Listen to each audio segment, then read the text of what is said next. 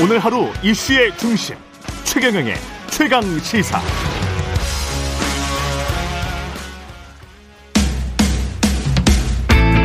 여의도 정치구단 김재원이 말한다. 김프로의 정치학.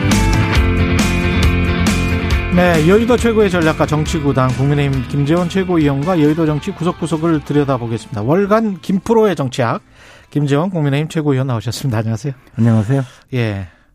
띵가띵가 이 로고송 괜찮으시죠? 로고송은 이제 주의를 끌고, 예. 어, 그 다음에 이제 조금 흥을 돋구고, 예. 그 후보에 대해서 좀 친근감을 느끼게 만드는, 어. 어, 그런, 어, 필요에 의해서 예. 모든 후보들이 사용을 하는데, 음. 이번에는 음. 저 로고송을 참 잘 만든 것 같습니다. 예. 윤석열 후보 그 로고송 말씀하시는 거죠? 그렇죠, 물론. 물론 그렇죠. 이재명 후보 로고송은 제가 아직 못 들어봤습니다. 못 들어봤는데 네. 윤석열 후보 로고송은 어떻게 시작합니까? 어, 갑자기 제가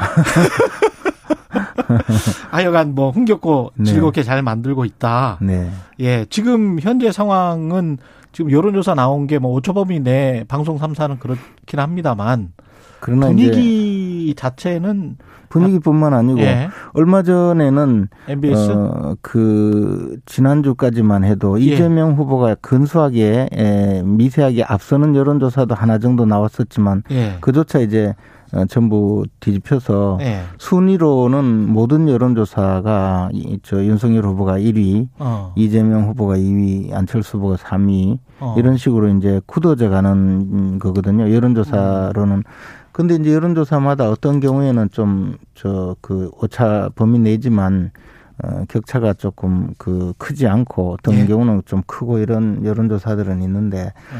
제가 보기에는 어 이른바 그 샤이 이재명 그러니까 이재 민주당을 지지하면서도 또는 민주당 성향이면서도 이재명을 지지한다고 드러내놓지 못하던 분들도 이제 여론조사에서 자신의 그 의사를 표현하는 단계에 와 있기 때문에 음, 어 그런 것이기 때문에 이게 이제 조금 더 지나면 거의 현장 투표 이후에 예, 그 득표 순위와 거의 흡사하게 되지 않을까 생각을 합니다. 항상 음. 여론조사가 이제 투표 어, 날짜에 가까워질수록 결국 이제 그 득표율과 비슷해져 가는 경향이 있거든요. 예, 그래서 지금은 제가 보기에 이제 이른바 샤이 이재명들 어, 즉, 뭐, 내가 민주당이긴 하지만 이재명 저분을 어떻게 내가 찍는다고 이야기할 수 있느냐, 뭐, 예. 그런 분들이 좀 있었던 것 같은데 그분들도 이제 여론조사에 반영되기 시작했다고 봅니다. 투표율은 당연히 투표율은 얼마나 될 거라고 예측하세요? 과거 투표율에 비슷하거나 예. 아, 그 수준이 아닐까 조금 음, 과거 투표율이면 한 70%? 70%에 수렴하지 않을까 생각합니다. 대선 보통 70%. 예. 가장 뭐 치열했을 때가 80%가 좀 넘었었는데 70% 정도 그러면 양 진영이 다 모이는 뭐 그런 선거가 되기는 될 것이다. 예, 예. 오미, 크론그 코로나 19의 영향도 있고 예. 또 어, 조금 대선 과정에서 과거보다는 어, 응집도가 조금 떨어질 수도 있기 때문에 한 70% 정도로 예상하고 있습니다. 그렇군요. 그 국민의힘 내부적으로는 뭐 대세론 같은 것들을 지금 이야기하기 시작 했습니까? 어떻습니까? 아직은 조심스럽고요. 예. 어, 특히 이제 그 지금 선거 운동의 초반이거든요. 예. 이럴 때일수록 더 겸손하고 어. 조심스럽게 가야 하고요. 어. 어, 지금은 이제 예민한 시기이기 때문에 약간의 그 어, 잘못도 커, 커 보일 수밖에 없고 예. 어, 후보의 선거운동에 영향, 영향을 미칠 수도 있기 때문에 모두 다 조심스럽게 지켜봐야 된다고 생각합니다. 안철수 후보는 지금 뭐 선거 시작하자마자 그런 일을 당해서 좀 안타깝습니다만은 그 어떻게 보세요? 이게 선거에 어떤 영향을 미칠 거라고 보십니까? 안철수 후보 결정에도 영향을 미칠까요?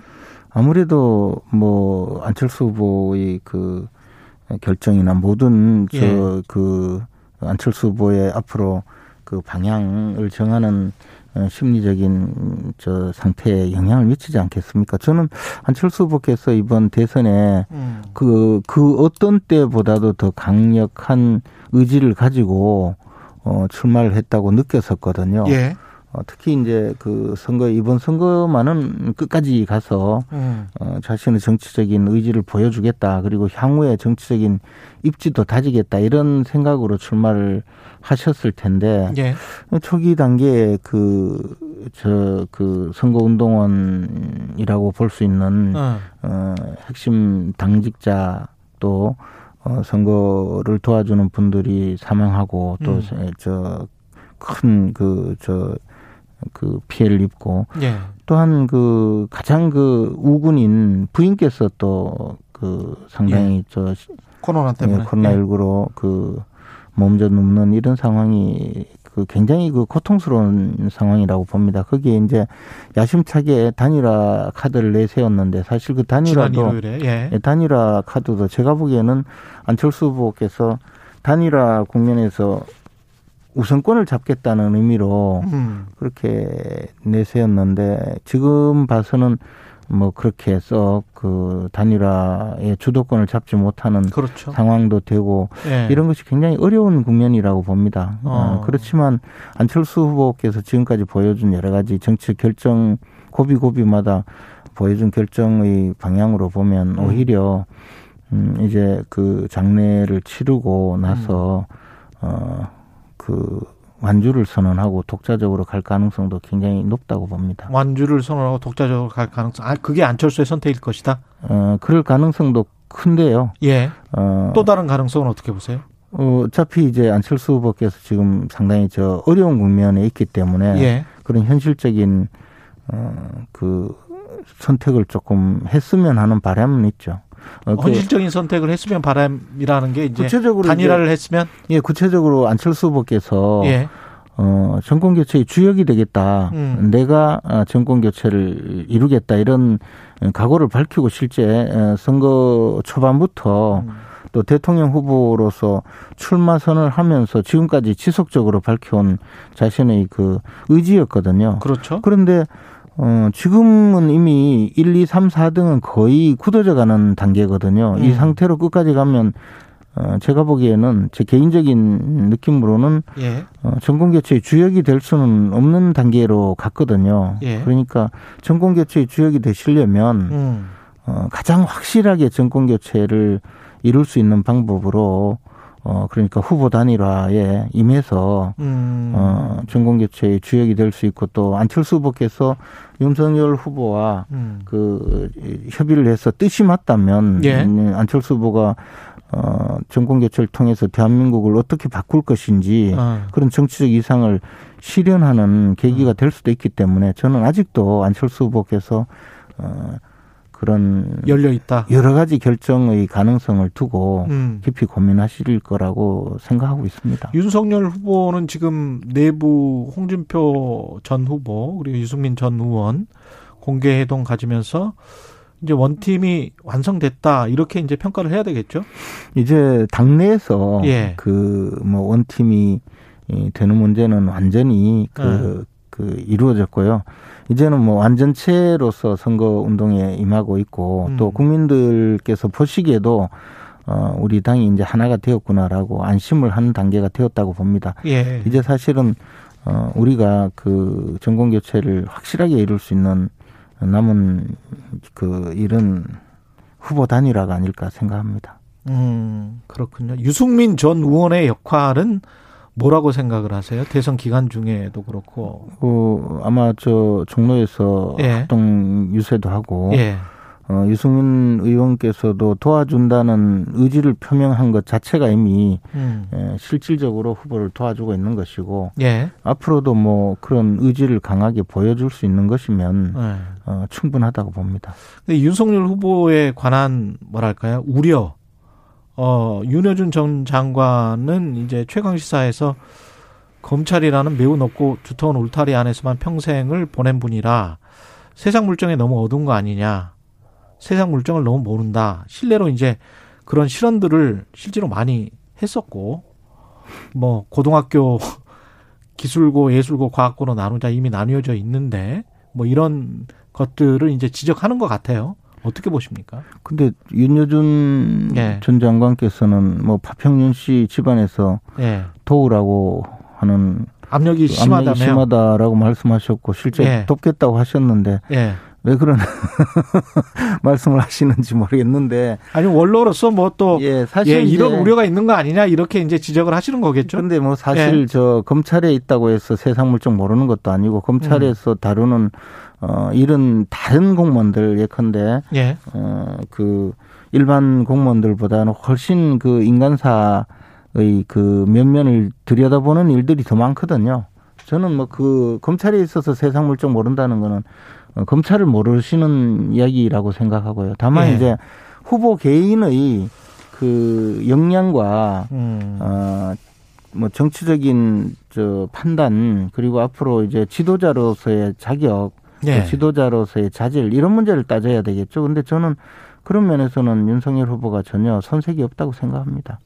검찰이라서 모르는 모른다는 거는 맞지 예를 않다. 들어서 검찰이 세상 물정을 다 한다. 그러면 오히려 이런 이런 우려랑 맞닿아 있- 있을 수 있을 것 같아요. 그러니까 검찰이 다 장악하는 검찰 공화국이 될 우려. 지금 말씀하신 것처럼 검찰 출신들이 세상을 다 안다라고 생각을 해서 검찰이 다 정치를 하고 검찰이 수사하고 검찰이 기소를 하면 검찰 공화국이 될 우려가 있다. 이런 지적에 관해서는 어떻게 생각하세요? 그런데 이제 검찰 예. 공화국이라는 말도 사실 만들어낸 말인데요. 검찰을 검찰권 행사는 어 수사의 영역이 한정되고 그것도 법과 원칙이 있고 음. 그 모든 검찰의 행위는 검찰의 그 검찰권 행사는 법원에 의해서 통제가 되거든요. 예.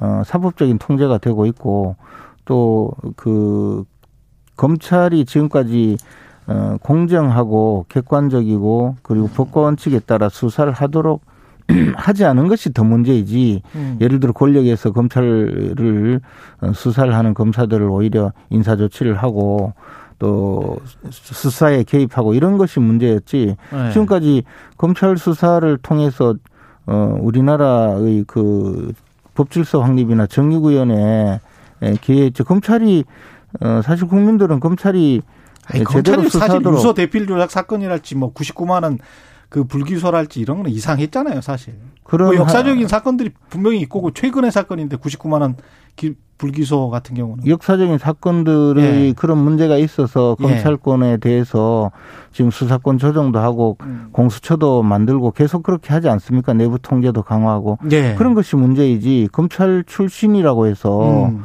어, 지금 검찰 출신이 뭐 세상 물정 모른다 이렇게 비판하는 것은 저는 그것은 맞지 않다고 봐요.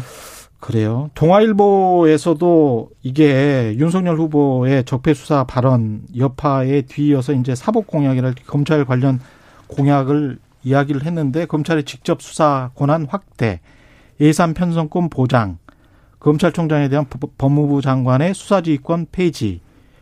이거는 근데 그 부분이요 대부분이 예. 정치 권력이 부당하게 개입하는 것을 막자는 취지이지 음, 오히려 어, 검찰이 법과 원칙에 따라 수사할 수 있도록 도와주자는 예. 것이지 검찰권에 대해서 정치권에서 어, 틀어잡고 예. 어, 없는 죄도 뒤집어씌우고 정적은 처단하고 어, 자신들에게 어, 다가오는 검찰권은 어, 무력화시키는 그런 내용의 개혁을 이야기하는 게 아니지 않습니까? 오히려 음. 법과 원칙에 따라서 국민을 위해서 검찰이 어, 제 역할을 하도록 도와주자는 거잖아요. 그건 합리적이라고 봅니다. 그래요. 네.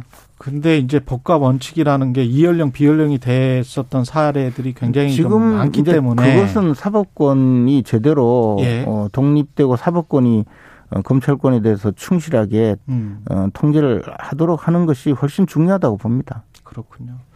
그 이 논란은 여기까지만 하고요. 그 다음에 이제 마지막으로 이재명 후보의 옆집 의혹 논란을 이제 국민의힘에서 제기를 했고요. 어 민주, 민주당 쪽에서는 지금 신천지 무속 관련해서 계속 문제 제기를 하고 있는 것 같고요. 네. 어떻게 보십니까? 어, 뭐, 무속 논란이라고 주장하는 분은 뭐, 제가 신뢰, 신뢰할 수 없는 좀 이야기라서 음. 별로 귀담아 듣고 싶지도 않는 이야기인데요. 무속 이야기 나온 것 중에 최근에 확인된 거는 딱 한 가지 같아요. 예. 어, 그걸 무속이라고 보지 않는 분들도 있겠지만, 어, 제가 그 옛날에 그 영화를 보니까 그 세- 수양대군이 예. 그 관상이라는 영화에서 수양대군이 내가 왕이 될 관상인가 이랬잖아요. 근데 이 이 현대 사회에서 김혜경 씨께서 이재명 후보와 관상가를 만나서 예. 내가 영부인이 될 관상인가요? 물으니까 상대가요. 관상가가 피우마 관상입니다. 이렇게 이야기했어요. 그리고 당신 남편은 살쾡이 관상입니다. 그 코미디잖아요. 그런 그런 것에 대해서 예. 어 우리가 비난하지 않거든요. 어. 어, 뭐, 저, 자신이 그 심적 안전을, 어, 심적 안정을 갖고 또 궁금하기도 하고 어떻게 보는가 그런 문제잖아요. 예. 지금 그 옆집 의혹이라고 흔히 이야기하고 있는 이 내용도 예. 그 경기 주택도시공사 직원이 왜 어. 우리한테 대통령 공약을 만들게 하는가라고 내부망에 글을 올렸고 어. 해필이면 이재명 도지사의 옆집 그것도 네. 한 통로에서 어. 옆집에 있는데 거기에 그 그저 직원 숙소라고 얻어가지고 임원도 들어갈 수 있게 만들고 어. 그리고 우리가 그저 어, 수행하던 배모 사무관이 네. 그랬잖아요. 예, 예. 어, 지사님 집에 기생충이 있다고. 아니 저 어떻게 샌드위치를 30인분을 먹느냐? 아, 그 초밥을 메시, 예. 메시지. 예, 예. 초밥을 어떻게 10인분을 먹느냐? 저건 뭐 이상하다. 저 집에 기생충이 있거나 뭐가 있다. 저는 뭐 돼지 키우는 줄 알았어요. 근데 알고 보니까 옆집에 기생충이 있었던 거죠. 그, 아. 그, 그러면 이유가 뭐겠어요? 지사 시절에 공약을 만들게 한다라는 내부 직원의 그 하소연이 있고, 예. 어, 근데 그 사람이 그 옆집에 있는 거는 확인이 된 거예요? 그 옆집에 살았던 거는? 그냥 그래. 지가 지금 말씀하신 공약을 만들었다고 주장하는 아니 제가 우리는 우리는 이제 추정이죠. 근데 아, 추정이에요? 그, 그 네. 집을요, 바로 네. 대법원에서 무죄 취지로 파기환송되고 예. 20일 만에 계약을 했어요. 음. 그러니까 느낌이 오잖아요. 그래서 음. 아, 이것을 가지고 좀 제대로 음. 저그 확인을 해보는 것이 더 중요할 것 같아요. 알겠습니다. 이거 자꾸 네. 무속 무속 이런 헛소리 하지 마시고 전부 예, 알겠습니다. 여기까지 예, 충분히 시간은 드린 것 같고 16분이었는데 17분까지 했으니까 예, 김프로의 정치학 국민의힘 김재원 최고위원이었습니다. 고맙습니다. 고맙습니다. 예.